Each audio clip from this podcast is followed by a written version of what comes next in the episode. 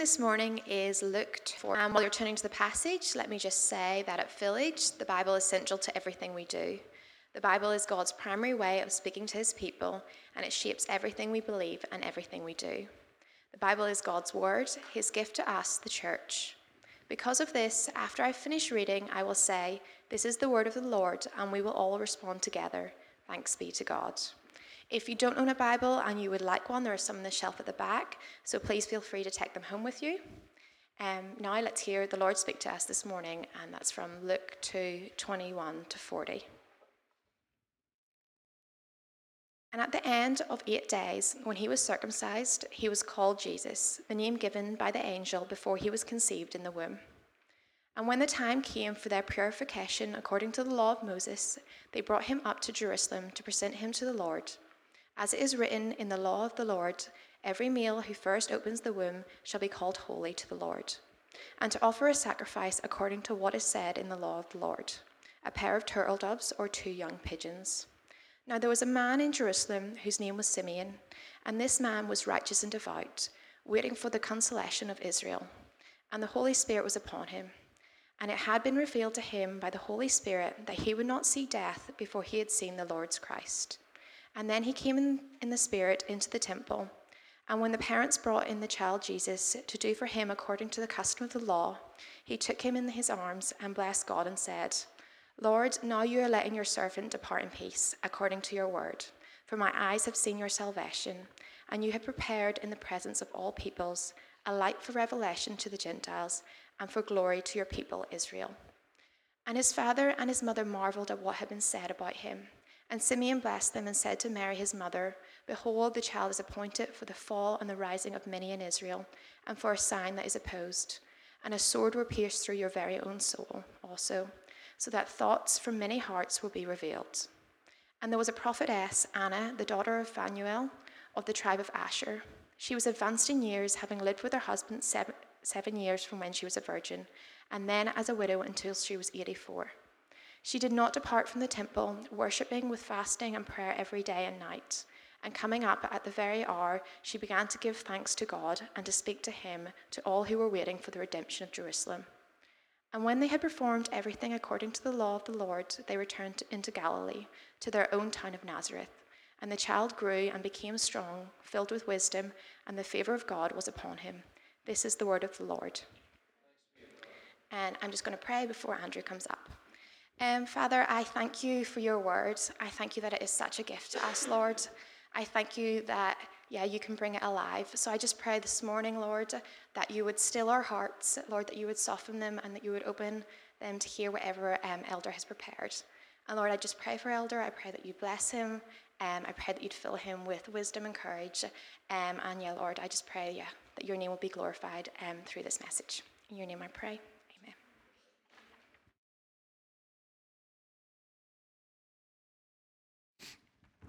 Thanks, Jackie. Uh, good morning, everyone. Good to see you. Uh, if, if you're visiting with us or if this is your first time, my name's Andrew. I'm the uh, pastor here in Village South. Um, before we get into our sermon this morning, there's one more thing that I want to mention. Um, I want to give it special mention. Together with Village East, um, we're we're running a, a three-week, it's called a course, but I don't think that's the best way to describe it, but it's called Hope Explored. And um, this is really a, a chance for us to chat with our non-Christian friends um, about the hope that we have in Jesus. Um, we're running this over uh, three nights um, between the end of January and then into February, the twenty-seventh, the third, and the tenth. Um, and, and we're exploring these themes of hope, peace, and, and purpose. Um, and really the idea is we, we're hoping that, that you would have someone that maybe you've been... You know what it's like when you have non-Christian friends, and we all do, and you can have lots of nice conversations about how Christianity is good for you, but sometimes it can be really difficult to kind of translate that to them and say, actually, I really think you need this too. Now, I know there's lots of you who are really good at that, and I'm in awe of you because I'm not very good at it, um, even though it's technically my job, uh, but This is a this is a, a tool that we can use to say, listen, you know, I, you know I'm a Christian, you know I've been talking to you about this. Do you want to find out more about this? Do you want to know the reason for the hope that I have in my life? Um, and, and that's what we're doing. It's these three nights, and we'd love you to, to bring uh, a non-Christian friend to that. Um, we're praying for we're praying for five. We're praying for five non-believers to come each of these three weeks. But I, I really think we I really think we can do more than that. But that's what we're praying for. We're praying that the Lord would give us five people. What can they expect if they come on those nights? It's going to be, well, it's Village, so it's going to be really chilled and relaxed. Um, Alan uh, McCluggage, one of the pastors in East, he's going to be kind of leading the first one of these, and other people are going to be um, uh, getting involved, and there's a, a kind of a short video each time, and um, there's going to be uh, tea and coffee, obviously, and all that kind of stuff, sitting around tables, chatting. Just, it's really starting points for conversations. That's what this is. So we'd love you to maybe pray about um, who you could invite along to that, and then say, and then and then do that. Say, hey, would you like to come and find out more about what I believe, and uh, yeah, all these things that they've seen in your life up to this point. So so do bear that in mind. And and even if you're not going to be there, uh, pray for these things as well. One of the main purposes of the church is, um, as we'll see later on, the Christian life is about telling people about Jesus. Um, and, and we want to we want to bring people into his kingdom, and, and, and that's one of the reasons why God has put us here. Um, so do pray for that as well, and we're going to keep this in, in our minds. Um, we'll have it in the announcements over these next few weeks, just so that it's fresh in our minds. Um, but do consider, who could I bring to that, and who would like to, or who would I like to share the gospel with? Okay, great. I'm actually going to pray one more time before we begin Um, this sermon, because I feel like I need the Lord's help, and I feel like we all need the Lord's help to hear what he has to say. I, I got to be honest, I've really struggled with this passage this week, not because I didn't enjoy it or because I didn't understand it, but because it just made me wrestle with a lot of stuff in my own heart. Um, so I want to pray and ask for the Lord's help. We're, this is the second Sunday in our series in Luke, um, and last week we saw how Luke Or how, not Luke, how Jesus gives us certainty, how Jesus is our certainty. And this week, we're going to see how Jesus is our salvation. So let me pray for us, and then we'll get stuck into this passage. Heavenly Father, um, we can't ever pray to you uh, too often. Uh, we want to ask for your help, Lord. We're just like wee infants, and uh, we're a bit clueless, and we need you to speak clearly to us. Remind us again of your love for us. Um, show us how good Jesus is. We need your help, and we love you. Amen.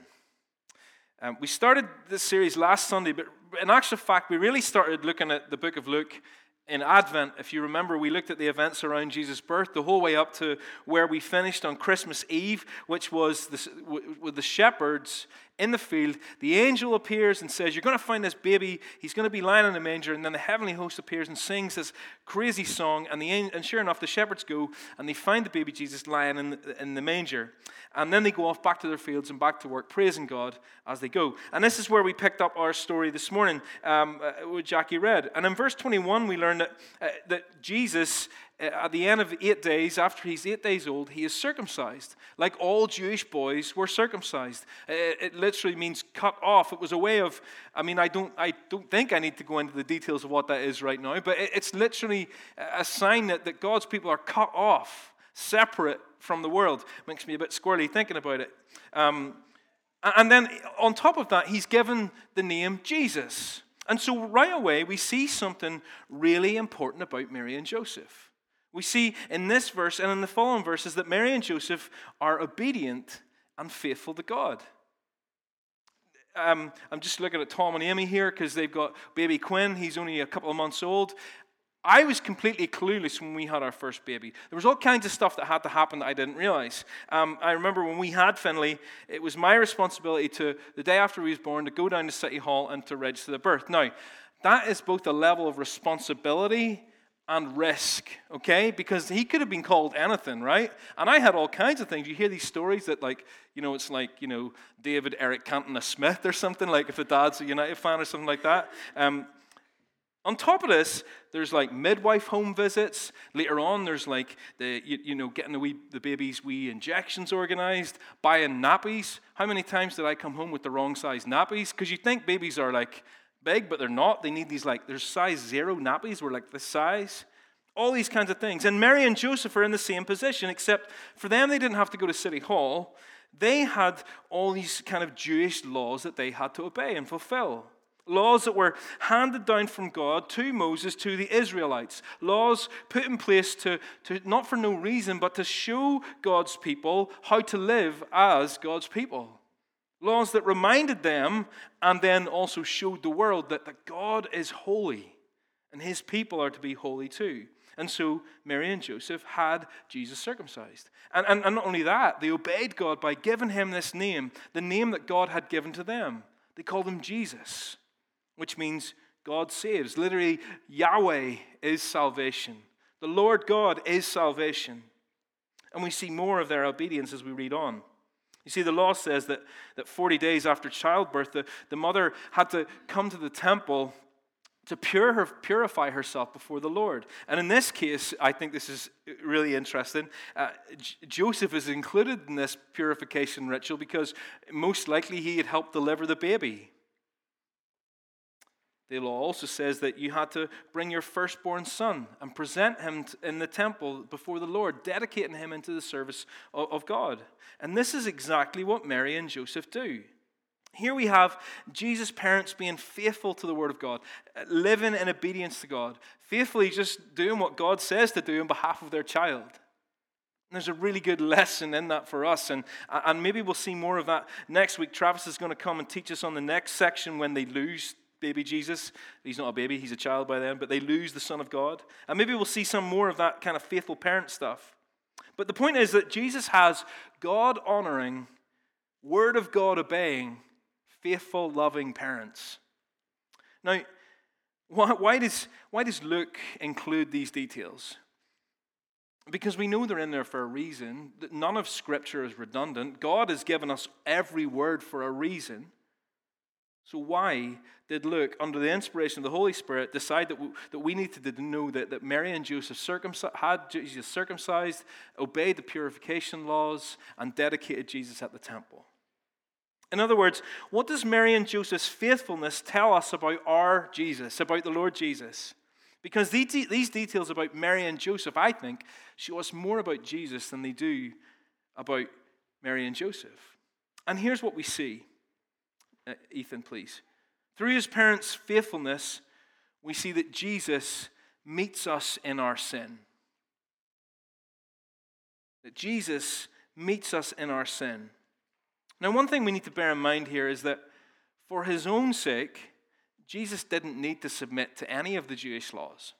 He didn't need to, to submit to, to God's laws.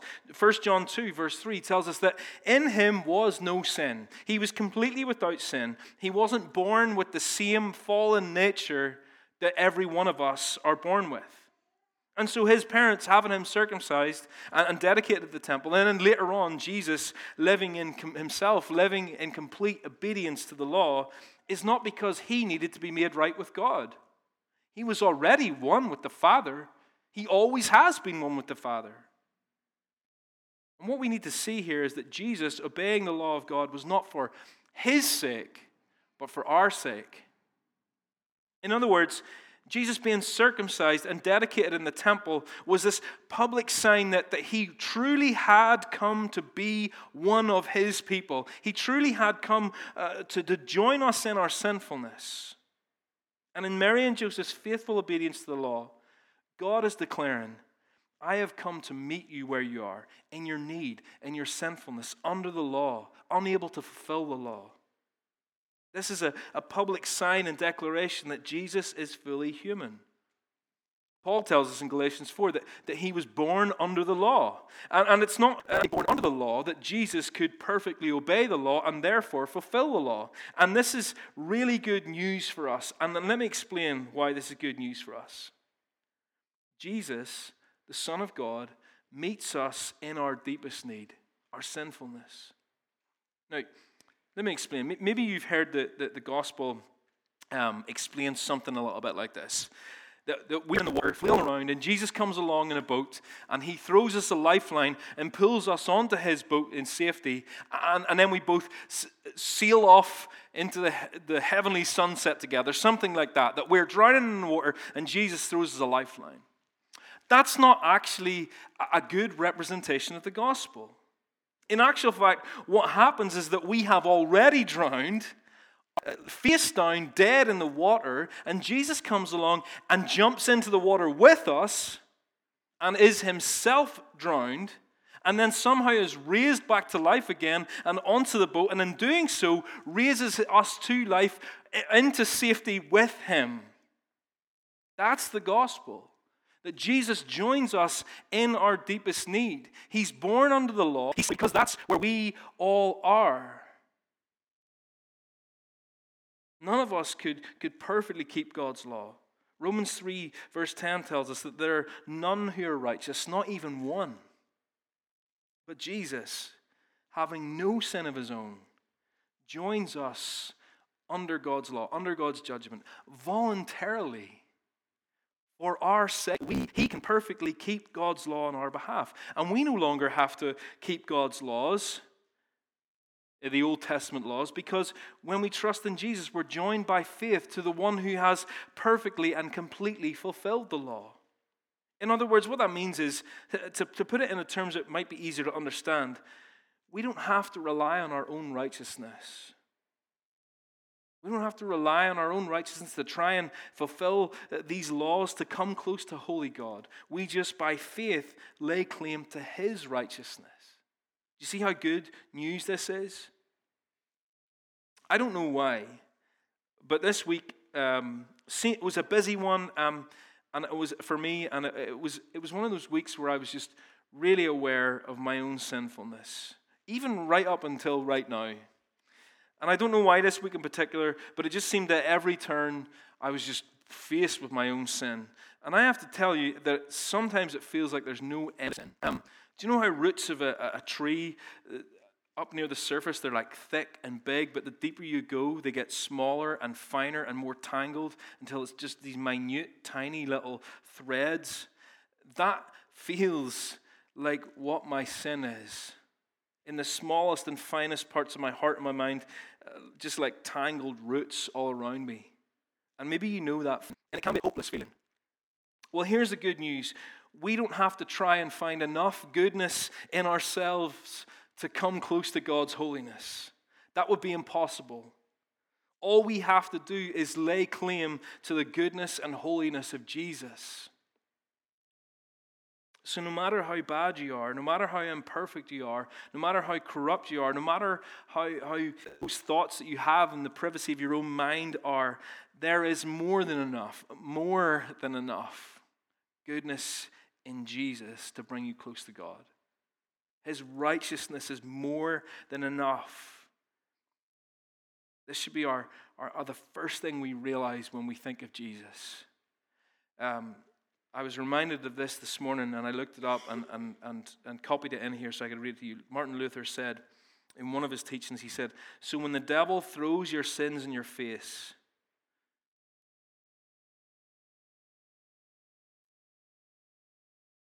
and declares that you deserve death and hell, tell him this: I admit that I deserve death and hell.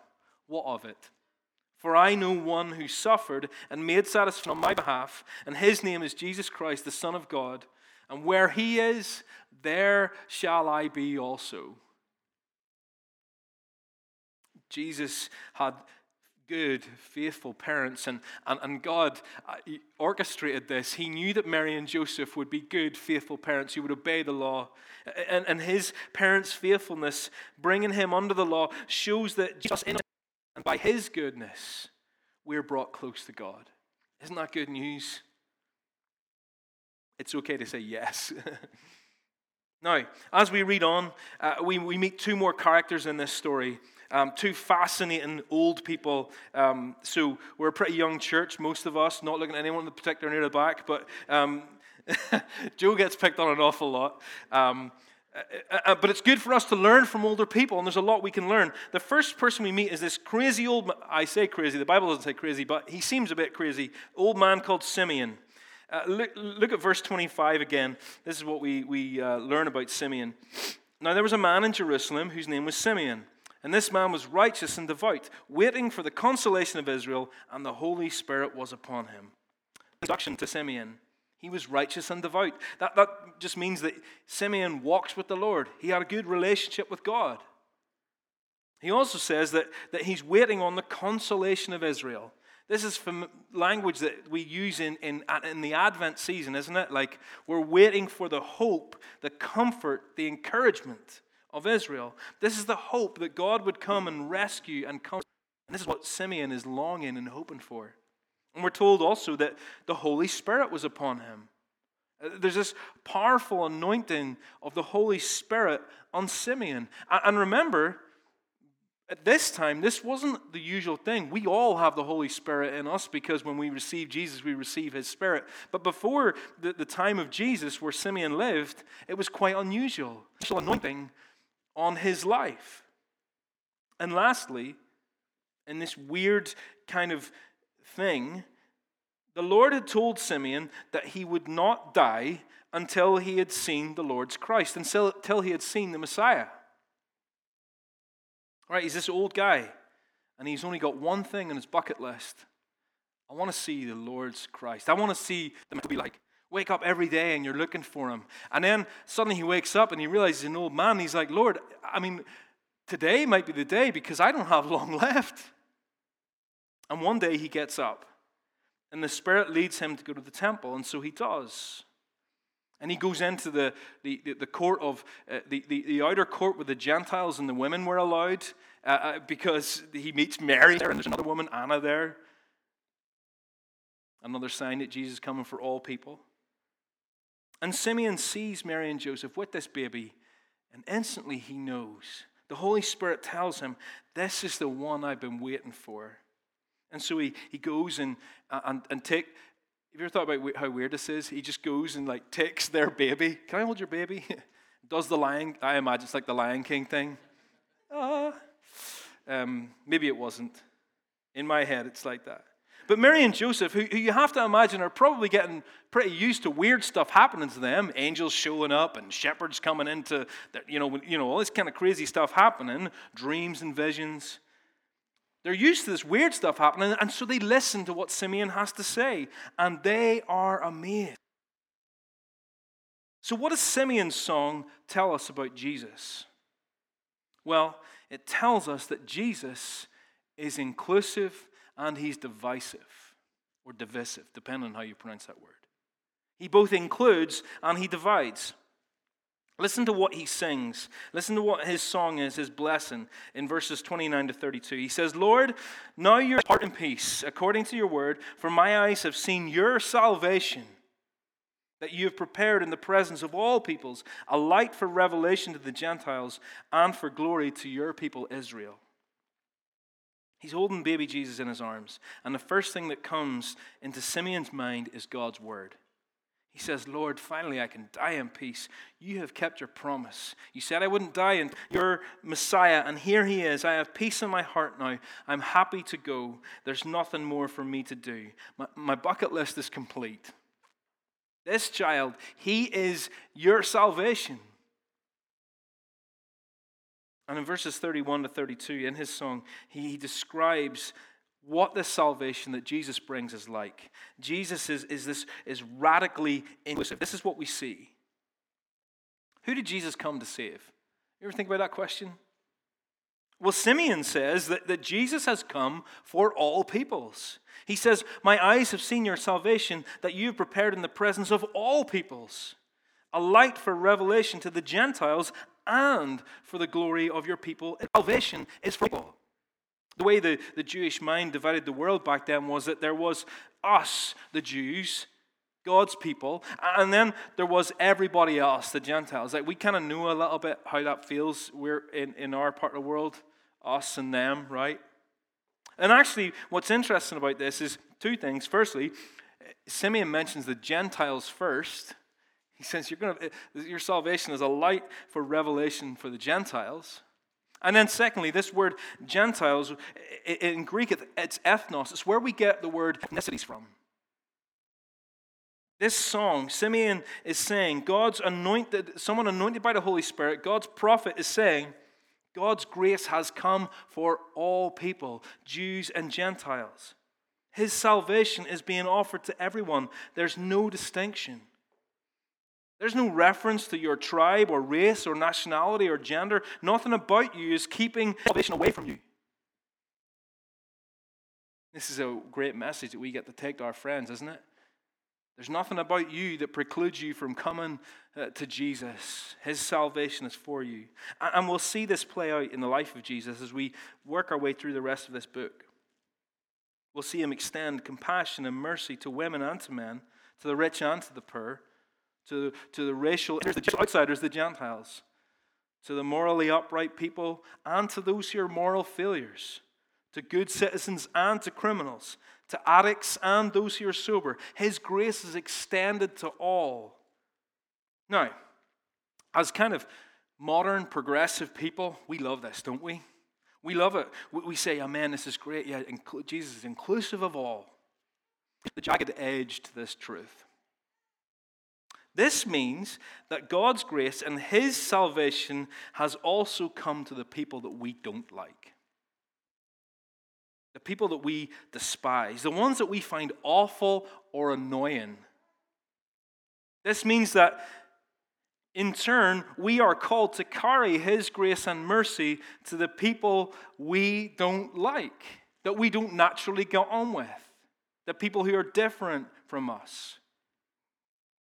If you find yourself more on the left politically, well, his grace and salvation is for those on the right. And if you find yourself on the right politically, his grace and his mercy are for those on the left. If you think anti-vaxxers are crazy and irresponsible, well, his grace and mercy is for them too. If you roll your eyes at getting a vaccination or wearing a mask is just silly, well, his grace and mercy is for the other people too. If you're green, his grace has come for the orange. If you're orange, his grace has come for the green. His grace and mercy has not just come for us. Think about our city and the people that you might see. His grace and mercy has come for the Roma people, the Muslim people, the working class people, the immigrants and the refugees. His grace and mercy has come for the Catholics and the Protestants and the guy begging outside the mace. His grace and mercy has come for the queer and trans community and for the racist homophobe that lives down your street. Here's the point. Jesus has come not just for the people in our tribe, the people on our team. Jesus has come for all people. And we get to follow his footsteps and go to all people too. We get to live radically inclusive lives. Church, let's live our lives in such a way that, that shows just how radically inclusive the grace of Jesus is. Ann Lamott has this great quote where she says, uh, you can safely assume you've created God in your image when it turns out God hates all the same people you do. She's saying that you can safely assume that if that's your uh, version of God, that, that God disagrees with all the things you disagree with and agrees with all the things you agree with, that that's not the God of his all people. Because the God of the Bible we see here is Jesus being radically inclusive, uncomfortably inclusive. And as we go through and see his baby, this prophecy comes true. This inclusiveness is what Jesus lives out. He has dinner with people we would never dream of having dinner with. Uncomfortable, uncomfortably inclusive. He offers his saving grace to all people. Now here's the tension, because we also see that Jesus is divisive. He's inclusive, but he also brings division. Now you might think, well, how can that be? These things are opposites, aren't they? How can you be inclusive and divisive at the same time?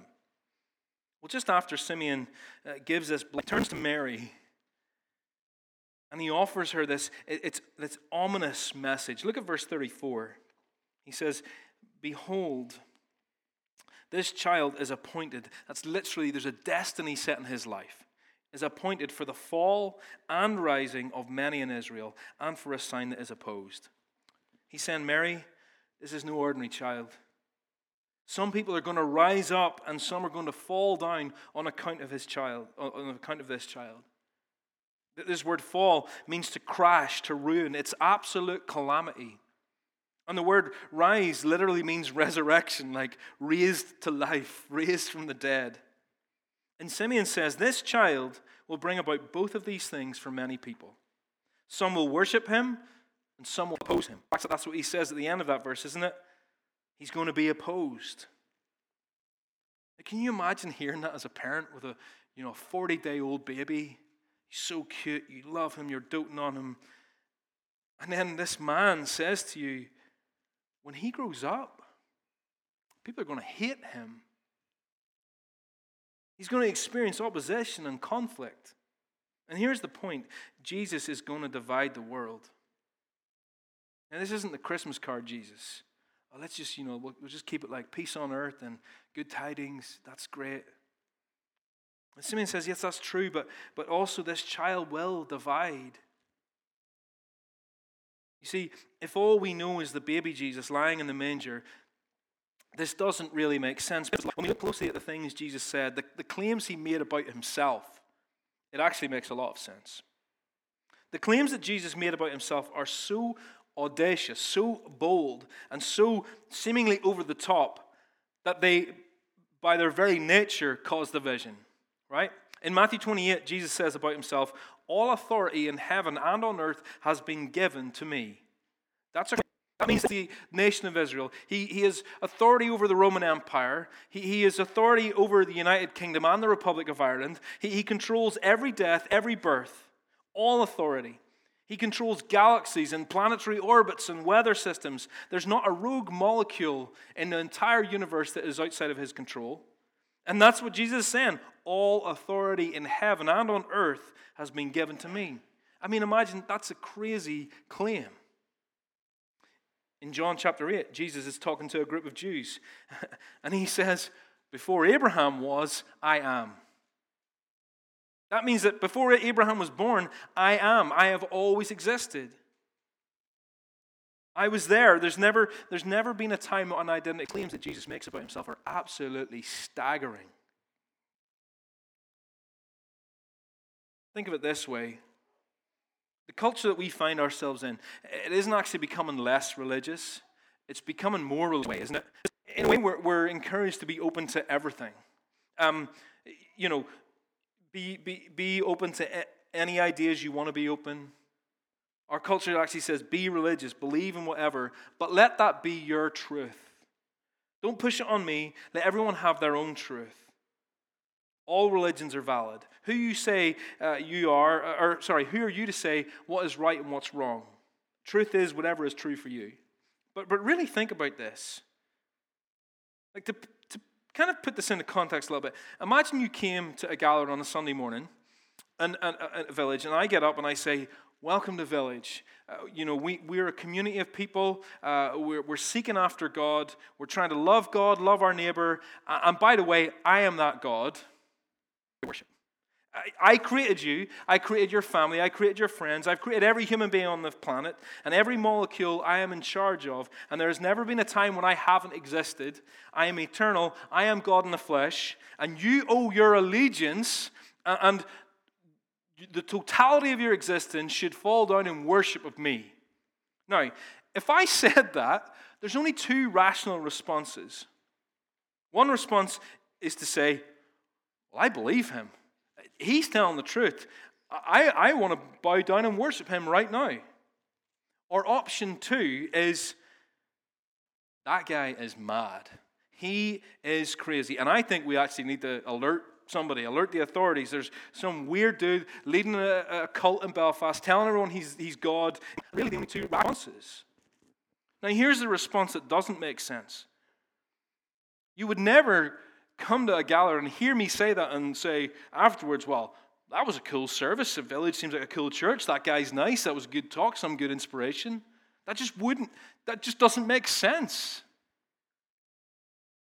And in the same way, Jesus doesn't give us that option either. He, he, he forces us to choose. You really only have two options where the only rational response is to crown him as the king of the universe and to say, "I believe that he is who he says he is." You either crown Jesus or you crucify him. Do you see how divisive, divisive Jesus is?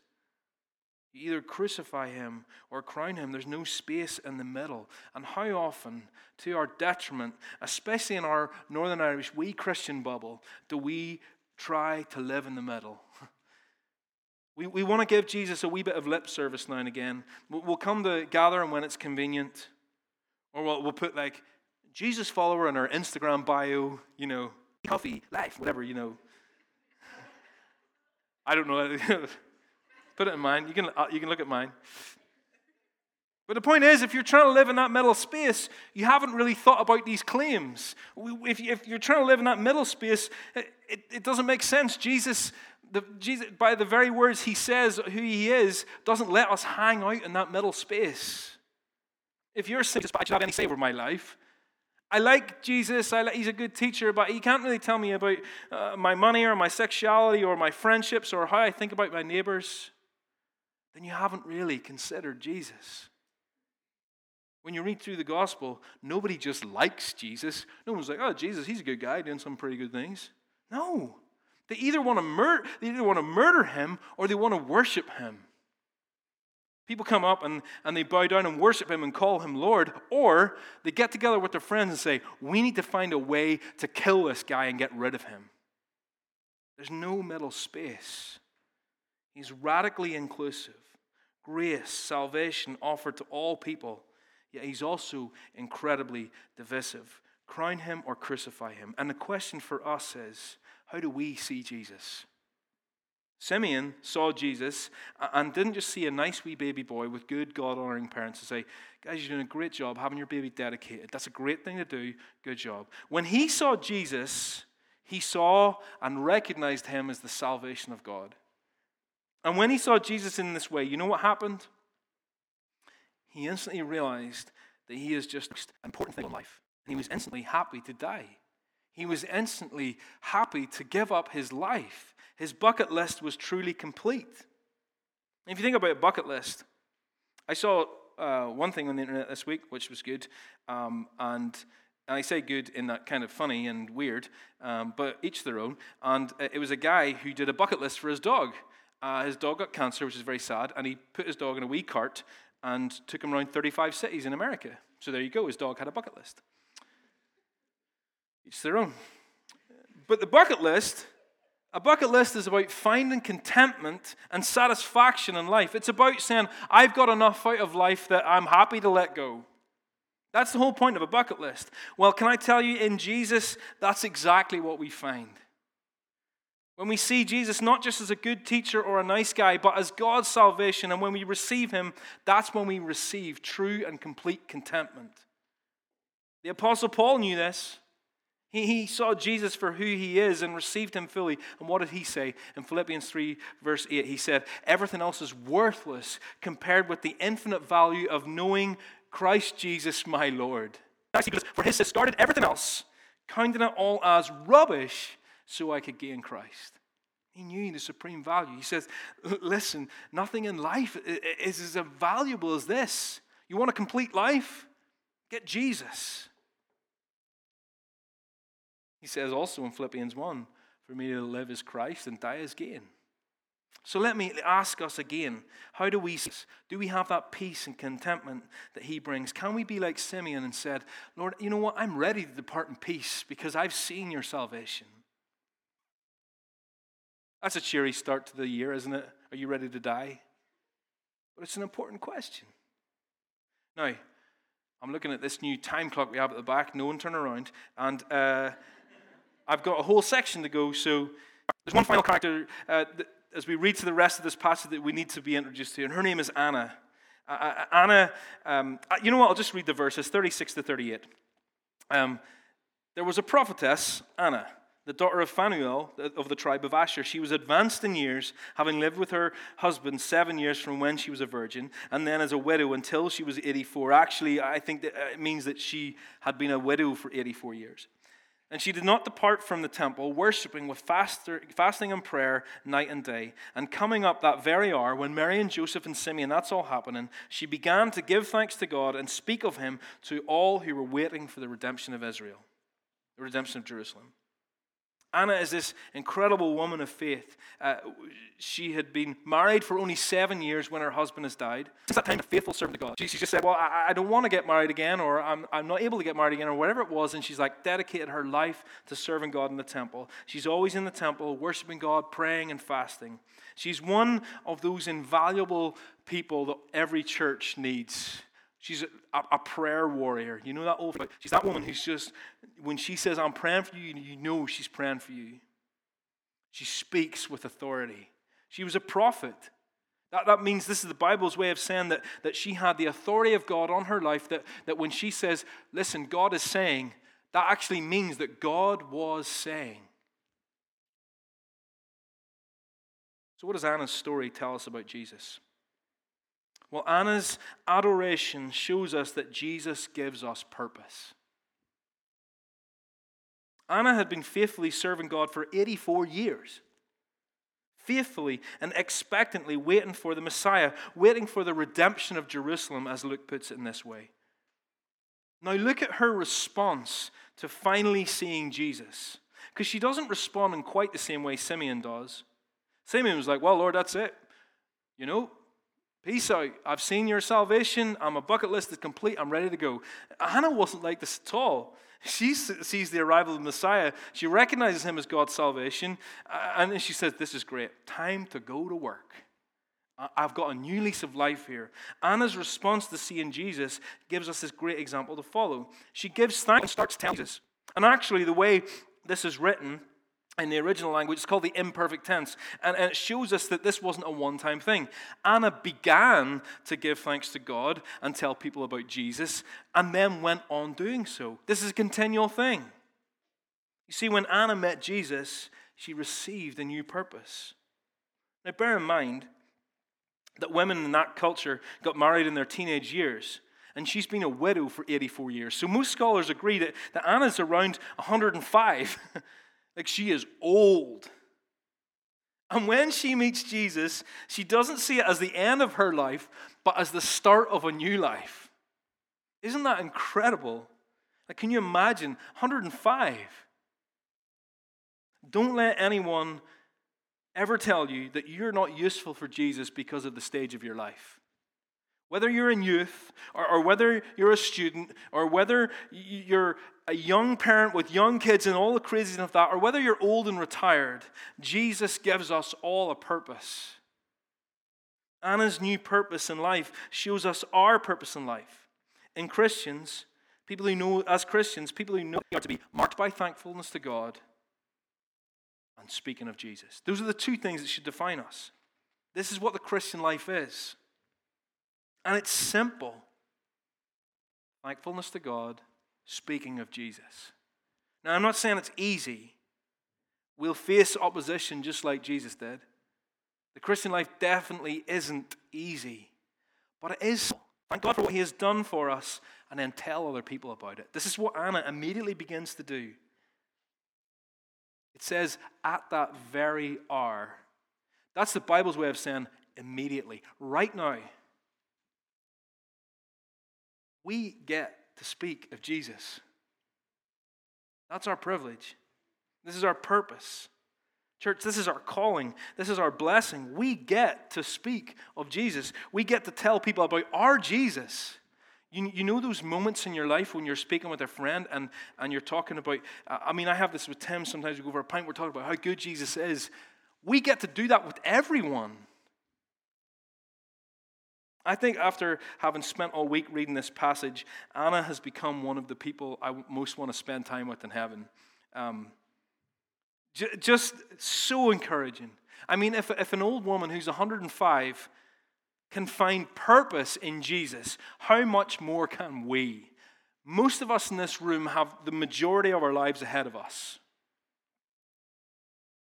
So can we do something this week? Can we practice this? Can we put thankful and speaking about Jesus? I have to tell you that I really struggle with both these things. I'm not naturally a thankful person. I'm naturally a complainer. Ask Haley. Like, I, I'm a moaner. Like, I love a good gurn about this, that, and the other. I need practice at this. And my hunch is that we all do, don't we? So can we do this? Can we practice being thankful? Can we practice simply telling people about the hope we found in Jesus? Because think about what we've learned this morning. If we consider what we've learned, we'll realize that Anna's response to seeing Jesus is the one that we want to copy.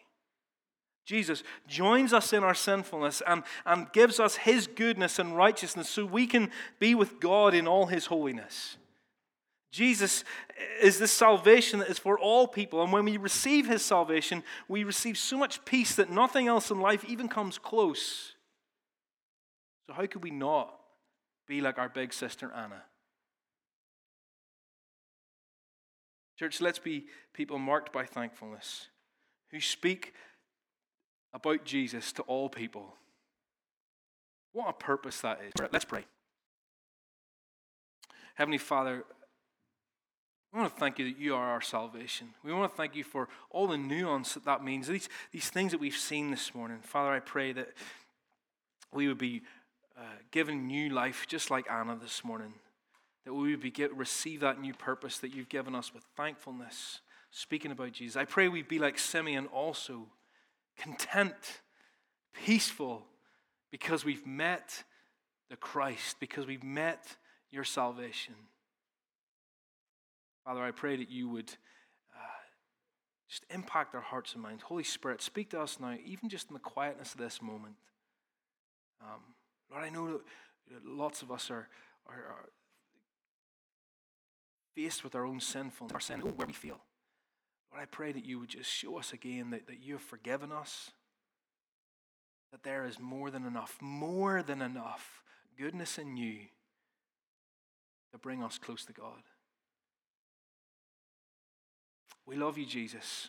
Help us be thankful and help us talk about you. In your name and for your glory. Amen.